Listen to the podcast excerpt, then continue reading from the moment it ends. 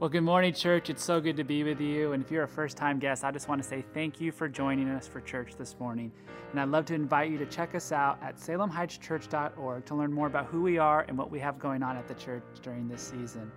Well, this week you might have received a letter in the mail from our elders sharing with you some of the ways that you can participate in giving and serving in this holiday season. And so we hopefully you've taken the time to read through that letter. And if you didn't get that letter in your mailbox, you can find those details on our church website homepage, scroll down and you'll find holiday giving opportunities. I'm really excited this morning to also share with you that we do plan to have in person Christmas Eve services this year. Uh, in order to get everybody through that wants to come, we have scheduled services on both December 23rd and 24th at 4 and 6 p.m. We'll be having services both in this room, the auditorium, and up in our chapel. And each location will have a pastor and a worship team to be there live in the room. We're also going to be doing Lord's Supper together, and it's going to be a beautiful time together. You can sign up to attend one of those services starting next Tuesday online through the church website. And if you're not able to join us, we invite you to check out our live stream of the Christmas Eve service on December 24th.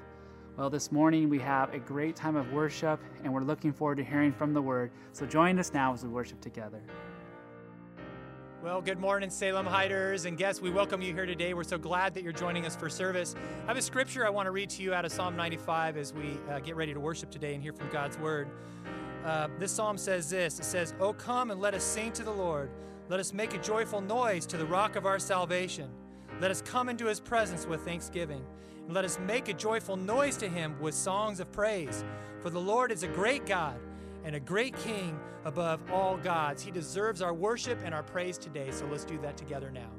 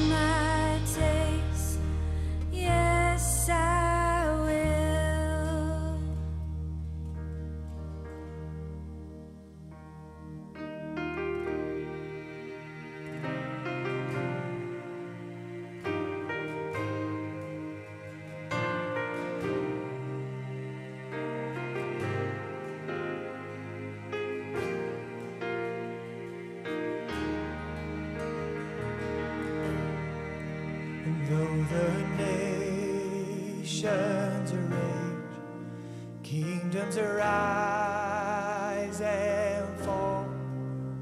There is still one King reigning over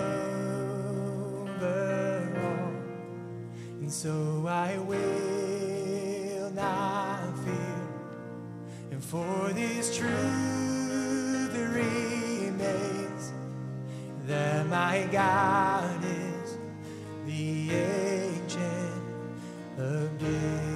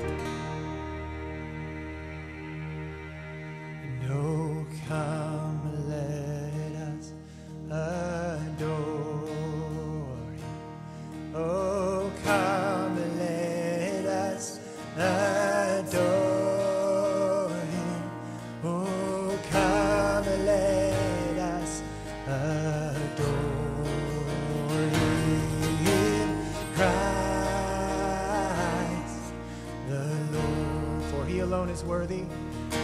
For He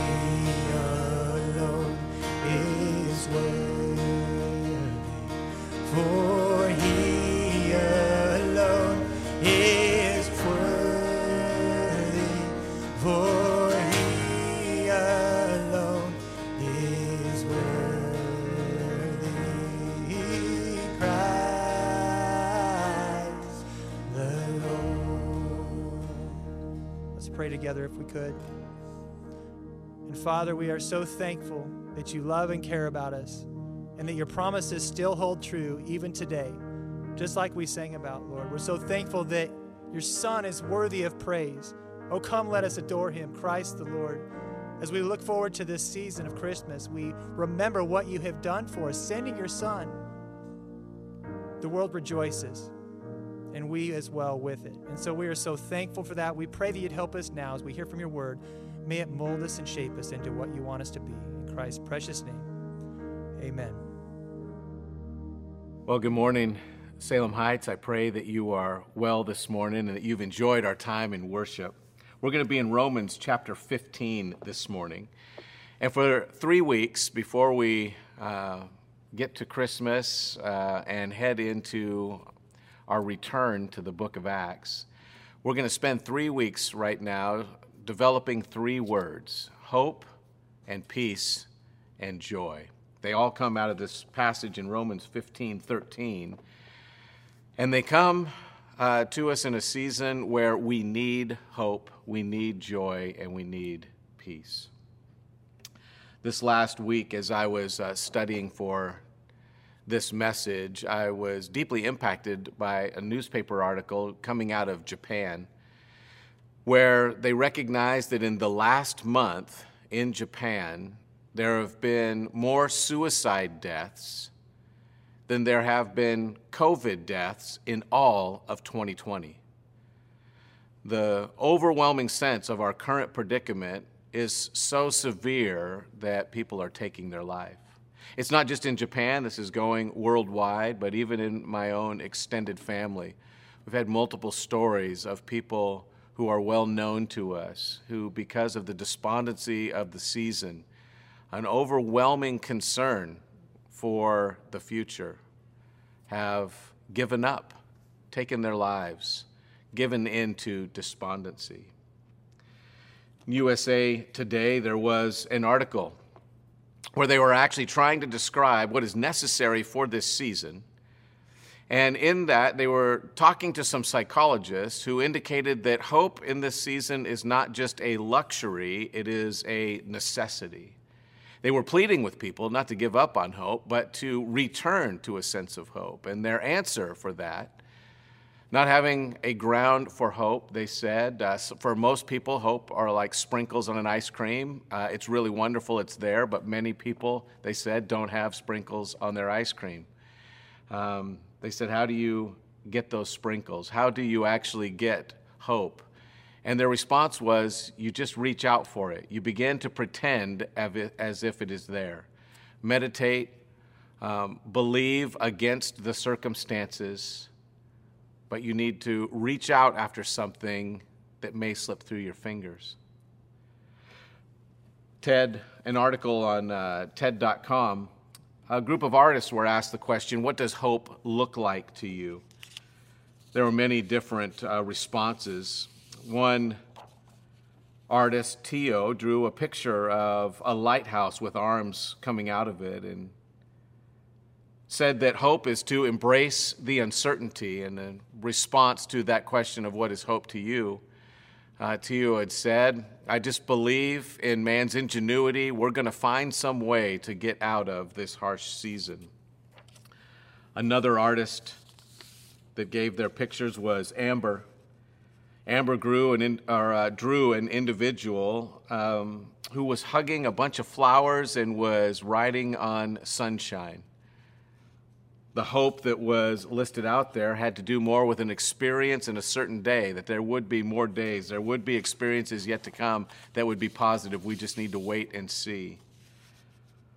One artist, Danista, actually had hope coming out of a quote from Emily Dickinson. And the quote was Hope is that thing with feathers that perches in the soul. It sings a tune without words and never stops at all. That's a great quote. But the question that still invades into the mind of the listener is this What if I don't have that thing covered in feathers perched inside my soul? Where do I get hope? What is it that I have to do to be able to have this kind of response or to have hope grounded in something that is sure, more sure than my ability to conjure it? Scripture actually gives us that strong promise. It gives us a place where we can ground our hope. It actually gives us something uh, to hang on to, a hope that invades into darkness, that invades into tough times, grabs a hold of us, and pulls us through the harshness. That hope is described in one place in Scripture, in Romans chapter 15, verse 13, and it says this Now may the God of hope fill you with all joy and peace as you believe, so that you may overflow with hope by the power of the Holy Spirit.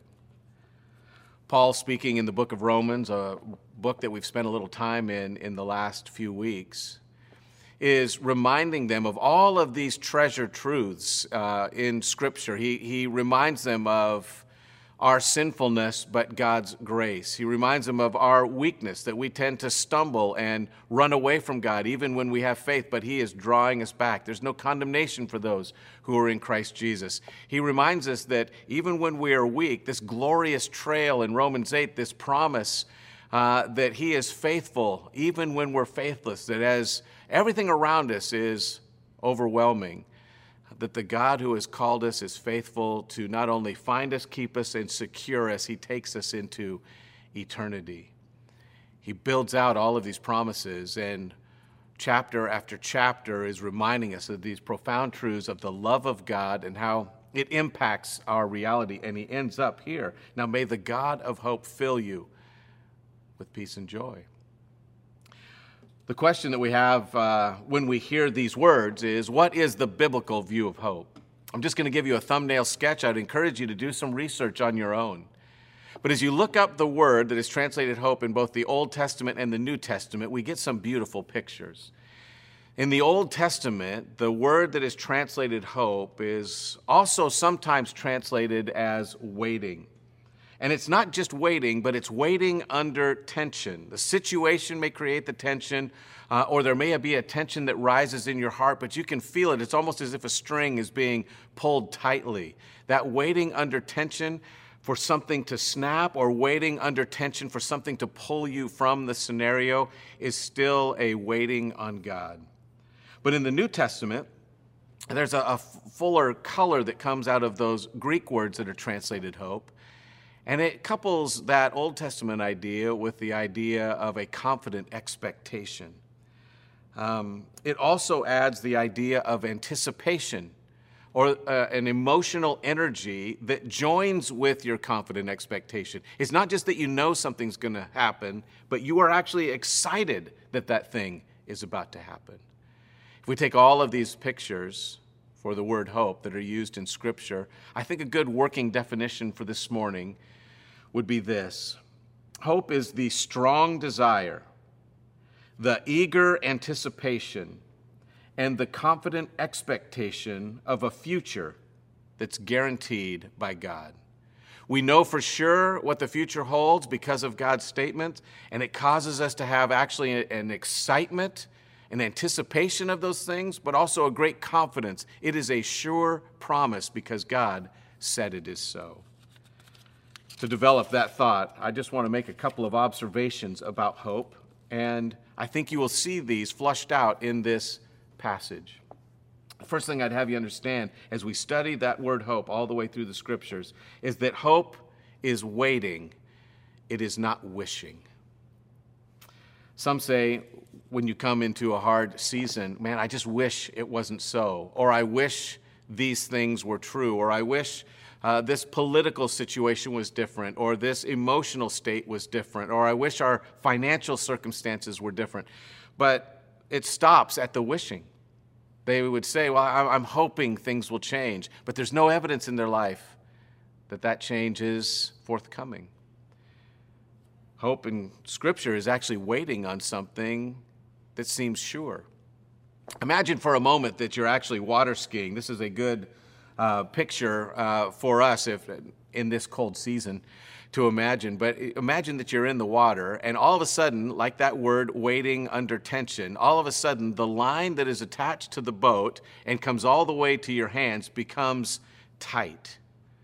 In that moment of waiting, that growing tension leads to anticipation. As you begin to feel that line tighten, there's something in you that wells up that knows where I am right now, I'm not always going to be, and I'm about to go where I'm supposed to be. You're going to have also an experience in the process. So as that line gets tighter, as the tension grows, instead of you wilting, instead of becoming more fearful and more overwhelmed, you actually grow in anticipation because something is about to happen. That's the idea idea in Scripture that is presented. Also, imagine once again you're water skiing and that growing tension is on the end of the line, but you change your posture. When you see that line beginning to tighten, you crouch down. And the same idea is there in Scripture where as the tension grows, we take a posture of prayer. Anticipating what God is about to do, we get ready for the move of God. Hope is waiting, not wishing. But hope also in Scripture is based on the activity and character of God. It's not blind. It's not just a blind hope, as some would throw out at the Christian in this season. They say that because in every other scenario that they've witnessed, a hope is a hope against circumstances. It actually is a blind hope that is presented to us in every other scenario that is not the one that is Christian because of Christ, we have a hope that is sure. It's not blind. You don't just grab something on faith without any evidence, but it's actually based on the character of God. This is evident actually in this passage.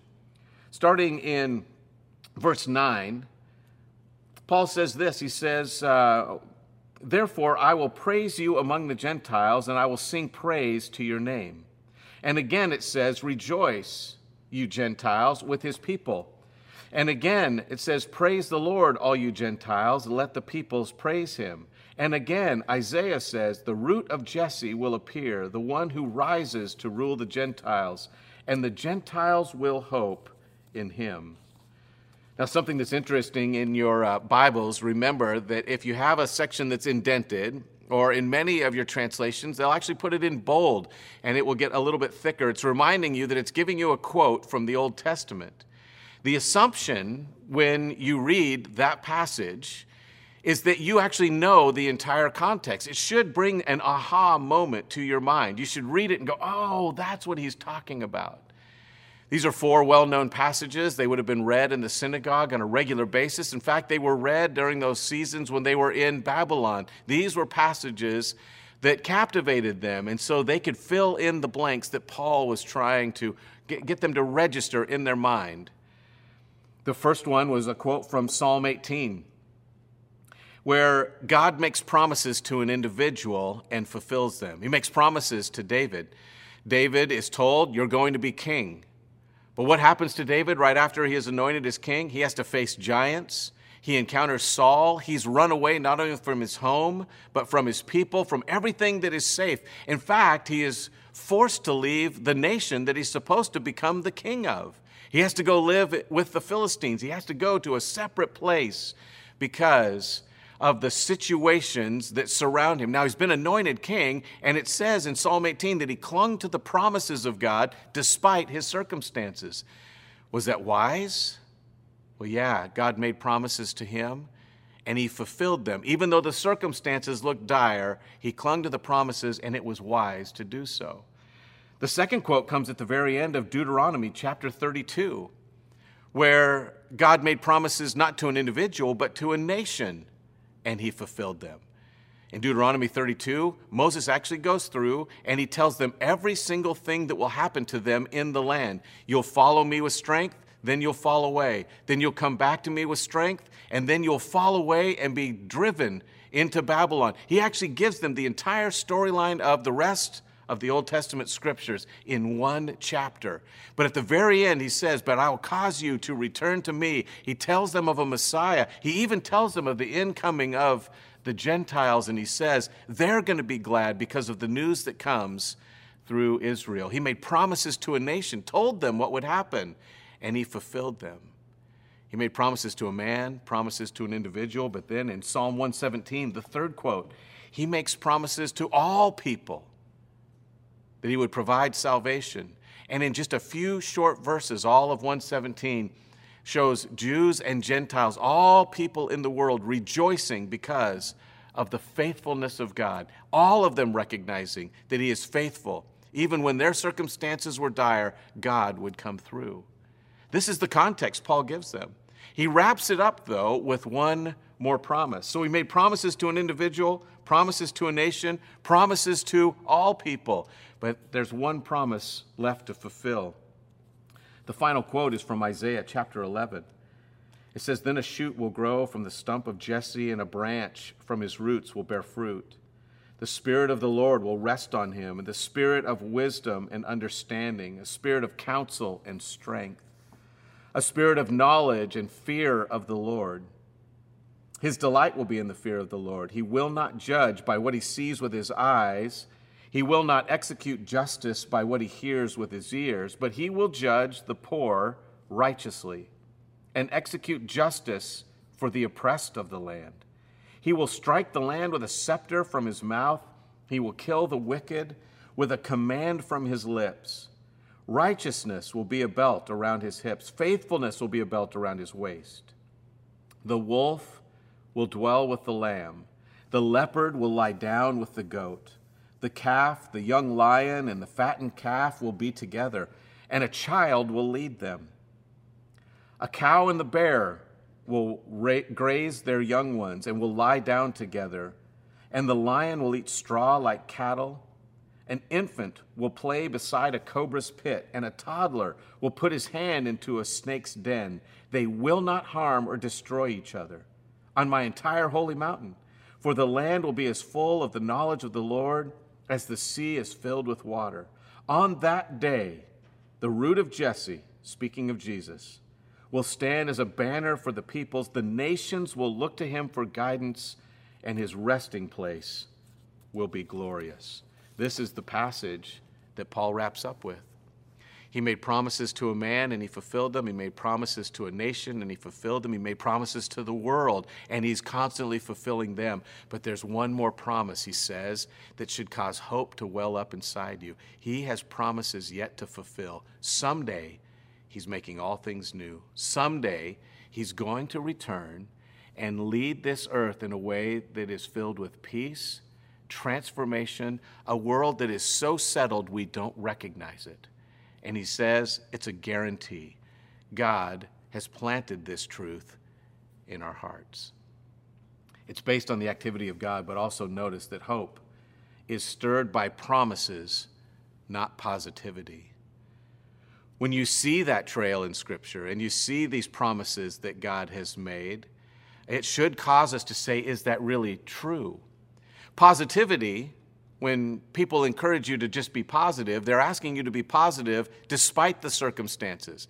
They say you need to be positive even though there's no reason to be positive. But in Scripture, we're called to be positive or to be encouraged because of promises that are sure. There's a reason for that positivity. I want you to understand that positivity fades, but promises remain. Imagine for a moment that there are two women who have been assigned, just for the sake of illustration, uh, to a job at a industrial place. They're working on a line. They've both been assigned the exact same job. One author has uh, highlighted this illustration as a job that would be a menial task. They are to take a widget to, and put it together. They take one part and they put it together with another part. When they put those two together, they set it on the line, it goes down, uh, they pick up another piece and they put that piece together with another one. They set it down on the line and it moves its way down. Day after day, this repetitive action is actually given to them as a job. They were both happy to have jobs at the beginning. But now imagine that it's three months in, and uh, woman A has actually been told at the end of this year you'll receive a paycheck, and it's going to equal $24,000. She's thankful for her job, she's thankful for the opportunity to be there. Uh, but as she looks at the day after day repetitive nature of this, she actually gets disheartened with the project. Woman B has actually been told, I want you to understand at the end of your year that you're actually going to have $24 million. Those two women are meeting in the break room later on, and woman A looks at woman B and says, Man, this job is so menial, so boring, so tedious. I can't stand it. I don't know if I can remain.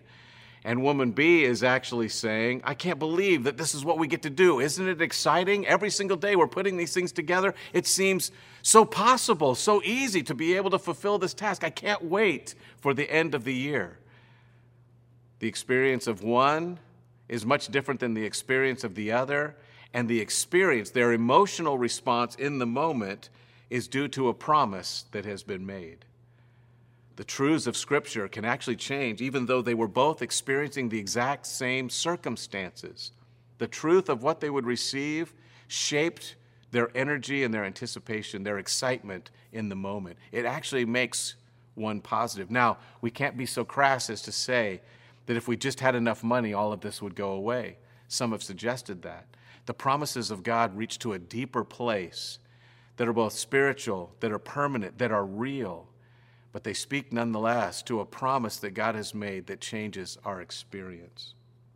A couple of other thoughts to pack with us as we go, and that is this. Hope, when it's described in Scripture, is always considered the best medicine for dark times. If you look in the scriptures at when this word hope is most often used, in the Old Testament, you will find it in the book of Psalms and in the book of Job. The majority of its uses are in those two books.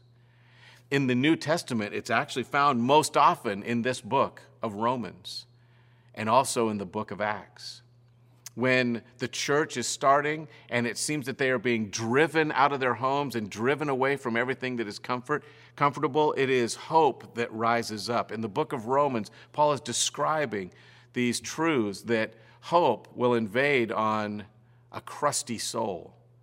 Somebody who is filled with sin can be transformed by this hope. It's the best medicine for daily uh, life for the trials that we face one author was writing about how we typically respond to trials, what we typically offer to people. He said, uh, I hear so many people in my parents' generation say that the reason they talk about their fears and their worries about our country is out of concern and love for their children and their grandchildren's generation. It is a strange way to show us love. As a dad, I would never go into my son's room and tell him how scary and dark it is, and then say, Good night. Knowing the darkness will not go away, I want him to focus on what he that he on why he does not need to be afraid. I show him his nightlight. I remind him that it will always be on. I check under the bed and in the closet, and I reassure him that there are no monsters. But most importantly, I tell him that mommy and daddy are right down the hall and if he ever needs anything, we will be there. I want to equip him for the darkness. When the scriptures speak of hope, it is God as a good father equipping us for the darkness. He's not telling us things that are false. He's not only pointing out the hardship. What he is doing is, in spite of the hardship we're about to face, he says, These are the things you need to know. I am right down the hall. But a final thought is this hope is a defining mark of a Christian. If we were going to begin to speak to the world about what it is that separates Christianity and our current understanding of the world from what their understanding is going on in the world, Scripture tells us that the defining difference should be that we have a hope. In fact, Peter, when he is talking about one of the ways to reach a troubled world in trying times, he says, always be ready to give a reason for the hope that is in you. It should register on your face, it should flavor all your activities, it should fill up uh, the way that you speak to people, both online and in person. Hope should fill us up. The real question I have for you is do you have it? Has your life been filled with hope recently or despair? What would your words say? The scriptures are very plain. If you do not have hope, you don't have to leave this day without it. Scriptures tell us that Christ died, was buried, and rose again on the third day. That anyone who puts their faith in Christ not only has a relationship with Him, but He says, I'll transform your reality. I've washed away all of your sin, past, present, and future. But in addition to that, I have given you a future promise. You will be with me. I'll make all things new. And that promise impacts how you live today. You will walk differently, uh, engage differently, and feel differently as a result of that relationship. Do you want that relationship? If you don't have it, all you have to do is believe. Put your faith in Christ. That faith will cause hope to rise inside of you. It will cause you to transform your understanding of the season that we are in. While I was studying this passage, um, at, at the very end, I actually opened a letter that I'd received from one of our senior saints.